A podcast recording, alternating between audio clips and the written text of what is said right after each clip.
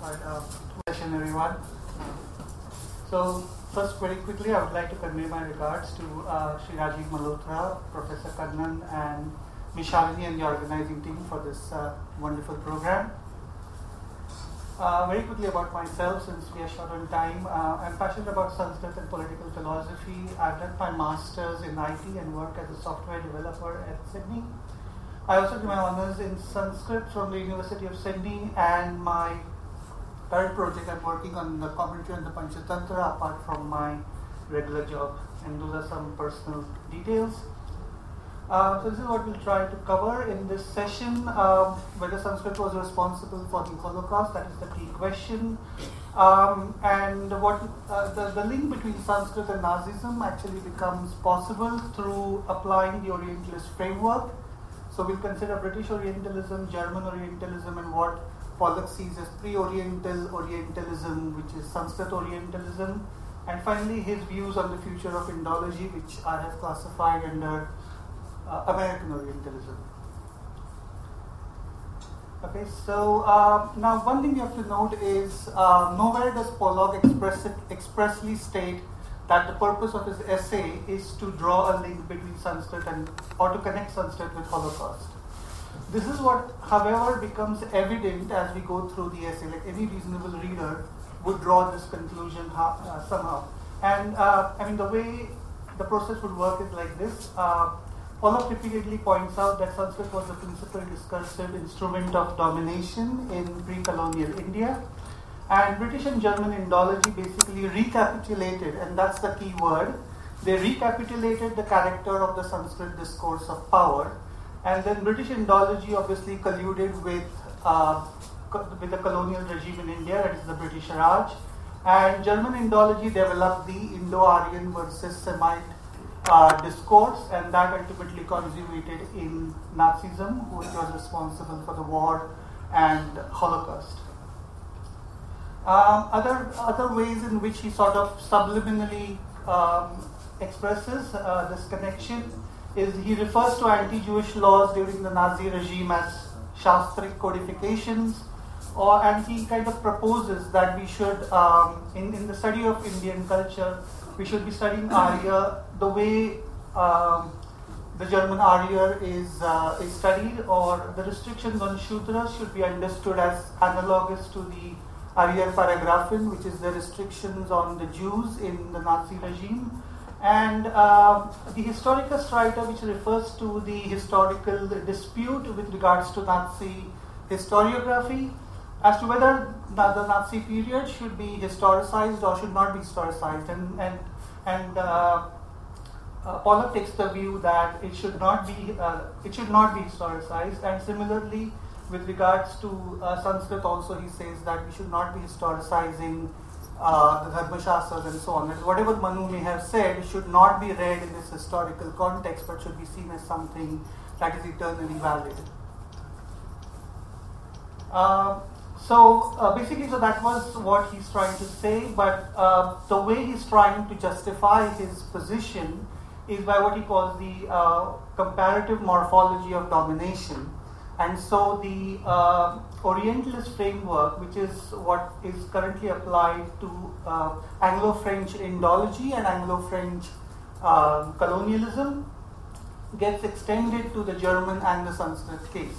But even if you just look at this diagram, you can see the problem evident here because the British Raj, uh, as soon as it, it, took, um, it took control in Bengal, it sponsored British Indology. British Indology begins after British rule, and it and it was done. Um, I mean, it was explicitly uh, created for understanding Indian uh, doctrines and Indian customs and so on, so that the Indian subjects could be effectively governed.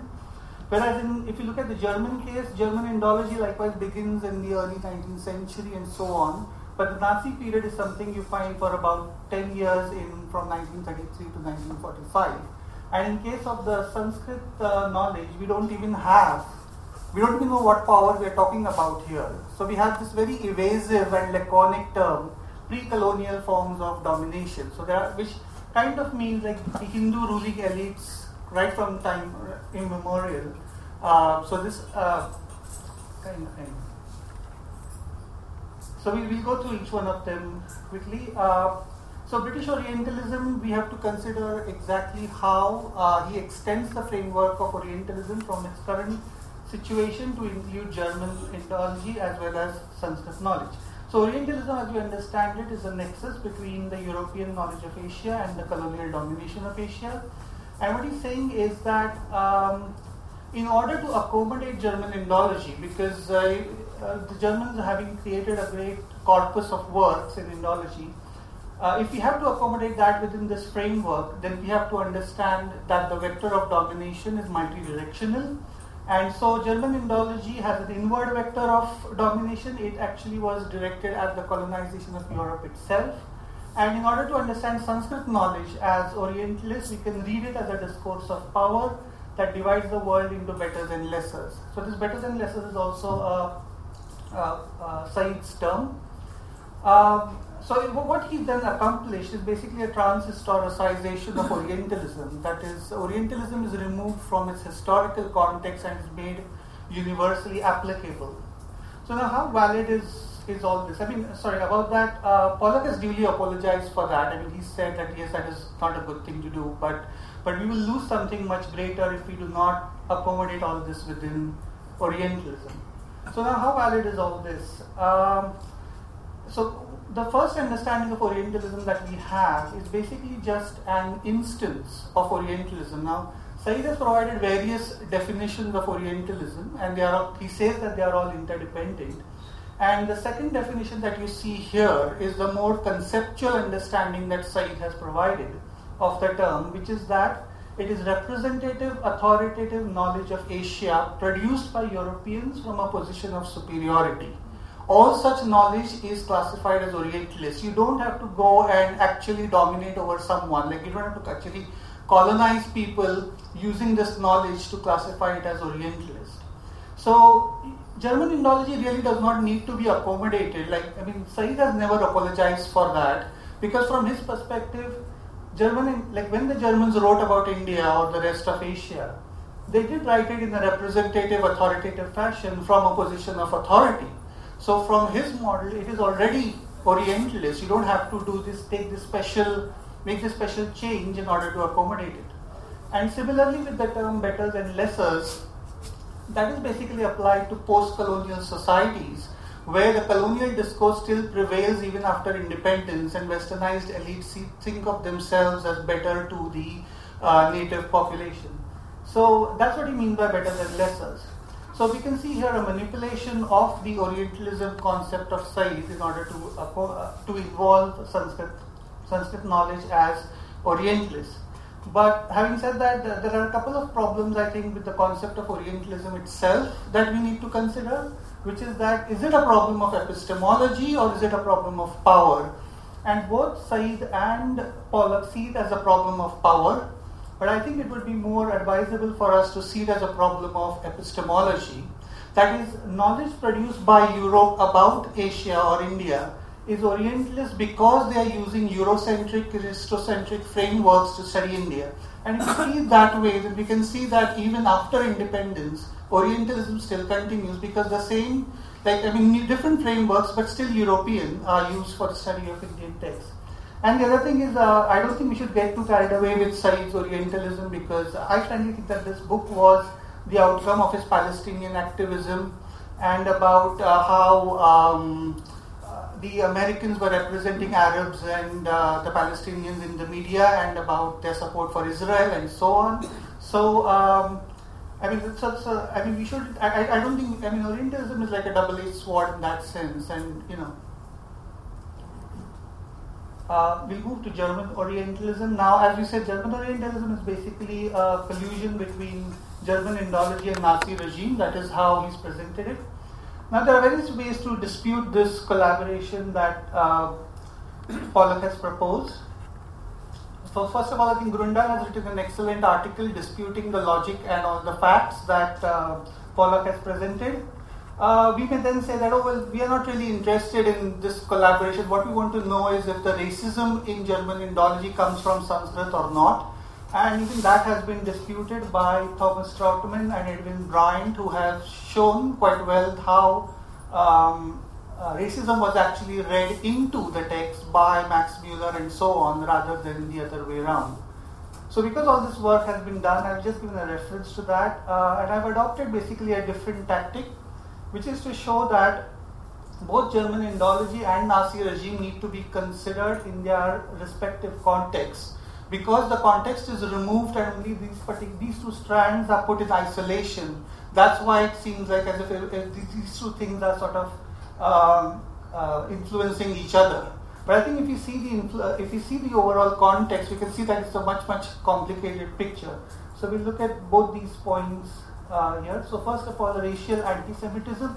Uh, uh so uh, anti-Semitism in Europe uh, again, yeah, anti-Semitism in Europe begins with the pagan begins right from the pagan times. Uh, because of the Jewish uh, unwillingness to accept the Roman god, uh, Roman emperor as the god, and participate in the cults of the city. it moves on to Christian pagan, Christian anti-Semitism because of the killing of God and so on. But what we are interested in is the Enlightenment racism, which begins with sort of which begins with Voltaire and so on, who uh, extended their hatred for the church to Judaism and saw that it is the Indian Brahmins who created the true knowledge, and this was then plagiarized by the Jews and so on. So hatred for so this whole uh, juxtaposing the Jew against the Indian and so on is, is something that starts actually with enlightenment. And uh, then we have Ern, uh, then we have these two Frenchmen, uh, Ernst Renan, who uh, Aryanized Jesus. Uh, we have Gobineau, who came up, who contributed to the development of the race theory, which then spread to Germany, where it was taken up by Richard Wagner and Chamberlain. Then we have ideas of social Darwinism spreading in the 19th century as well. I think it's Ernest Haeckel, who is one of the chief German um, uh, thinkers on social Darwinism. And then we have to also consider the cost of Jewish emancipation, which happened uh, from the 18th century onwards. Now, what Jewish emancipation means is that initially during the Christian period, they were these people were kept isolated. They were outside, so they were like the outsiders. But then with enlightenment, it was uh, the idea was to get them inside society to make them part of the mainstream. However, I mean Jews were accepted, but not their doctrines and their customs, which were seen as backward. And what happens is that, that the Jews did not want to give, like they were happy to participate in the mainstream, they did quite well, but they were not willing to give up their Jewish identity, their Jewish culture, and so on. And as a consequence, uh, from object outsiders, they became abject insiders. Like when you have something on the out, when you have some people on the outside, they can be tolerated. But when these people are brought into the inside, and then they become, uh, and then you're not happy with them, or then when, if there is despise towards them, then it eventually leads to their extermination. Uh, and the other point I want to make is that uh, besides the Indo-Aryan, uh, the Indo-Aryan versus Semite discourse is actually part of the much greater Nordic versus Semite discourse, and that's what the fundamental form it, is, uh, it takes. So this is basically the context in which German Indology is coming about, and these are like the various influences that can be had on it apart from the Sanskrit text that they were studying, none of which is considered by Pollock, as a result of which it, it, feel, it appears as if, oh, these people, since these factors are not considered, we say that, oh, then in that case it must be from the Sanskrit text that they must have got their racism. Uh, similarly, with Nazism, uh, again we have to consider the problem of Historikerstreit, which is, as I said, um, it's actually a debate between functionalists and intentionalists. That is, the intentionalists proposed that it is Nazi ideology that was responsible for uh, the war and genocide, whereas the functionalists claim that that is not the case and we have to study Nazi regime in its historical context. So relate the war and genocide to other uh, such things that were happening, like the Soviet Kulak genocide, the Armenian genocide, uh, and then there is the idea of cumulative radicalism, which says that uh, Hitler was like a weak and lazy dictator. The Nazi government itself was very chaotic and competitive, and therefore this um, each was trying to outdo the other, and that sort of um, spiraled out of control into war and genocide. Then we have the Sonderweg thesis as well, which says that again war and genocide happened because the, the process of German mod, uh, modernization was quite different from that of the English and the French. And um, sorry. Um, then, uh, as I said, uh, I mean, sorry, uh, as I said, uh, German colonialism. Uh, Germany had, I mean, its colonialism is not that um, big as English and French, but but um, they had some colonies in Africa, and we had the Herero and the Nama genocides taking place in 1904-07, and this also can be seen as influential for the Nazi war and genocide. what, so this is basically um, what uh, I think it's Fitzpatrick uh, who has, uh, like it's from his paper that I've derived this um, knowledge.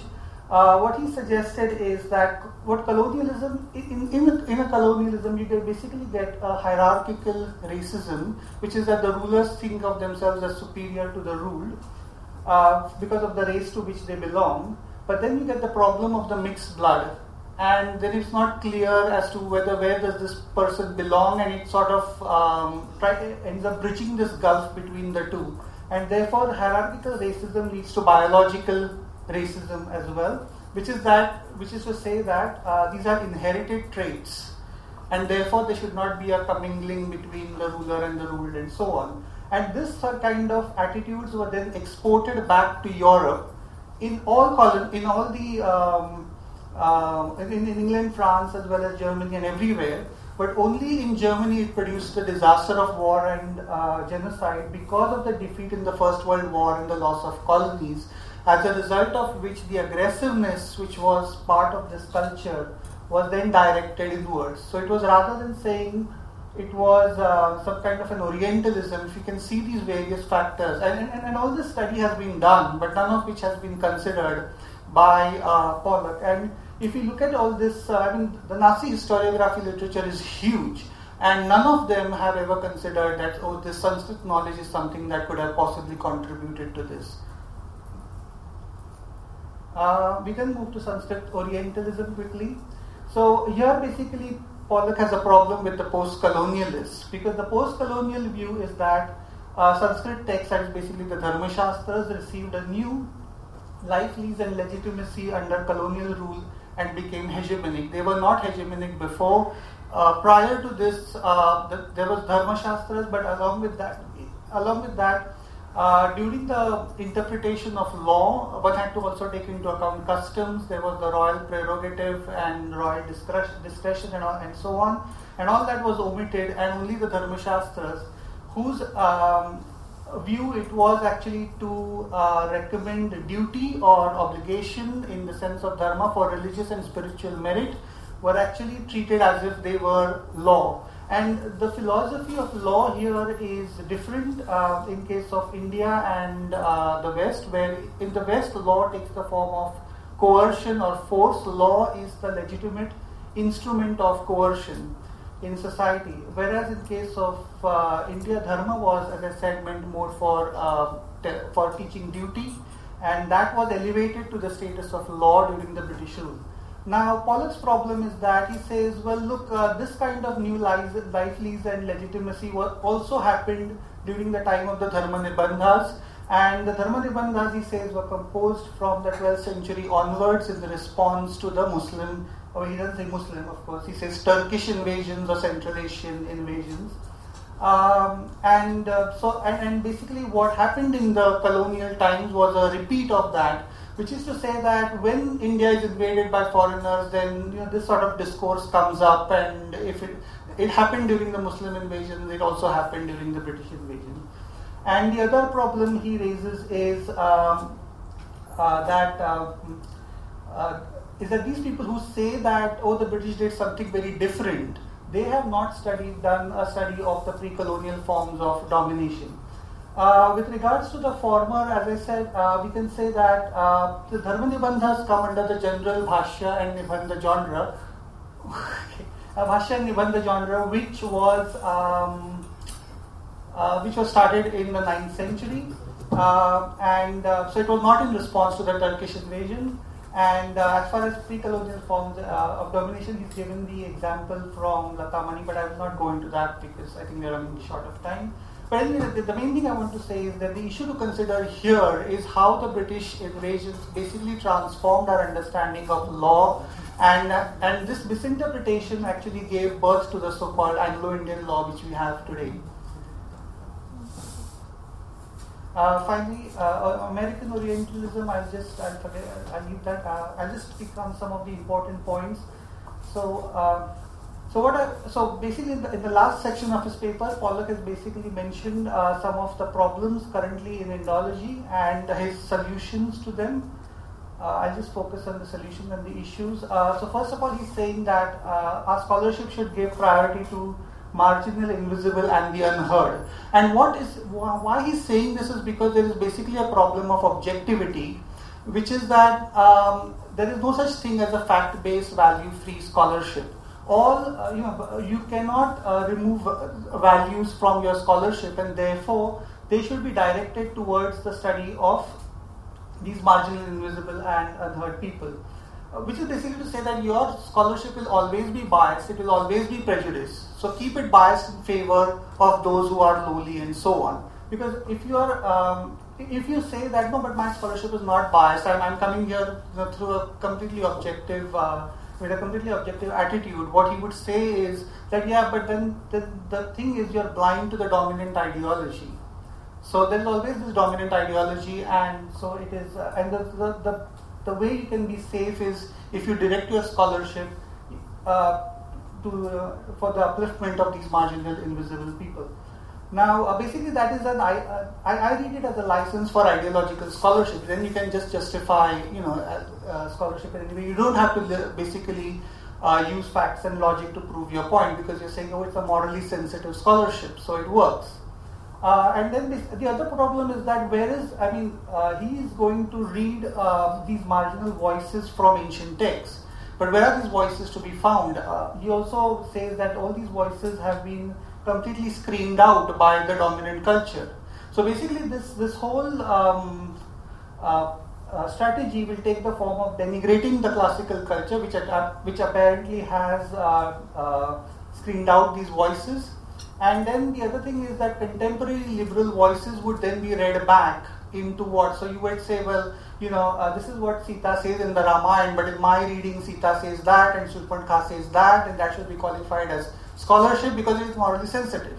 So uh, uh, the other thing, other problem I would like to raise is the last one, the problem of historicization.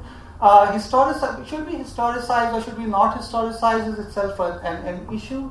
But what I would like to uh, point out is the politics of historicization, which is to say that some things are historicized, other things are not. So, for example, if it comes to Islamic rule, we will say yes, we will historicize it, we will see it in its historical context. When it comes to Brahminical oppression of Shudras in ancient times, we will not historicize that.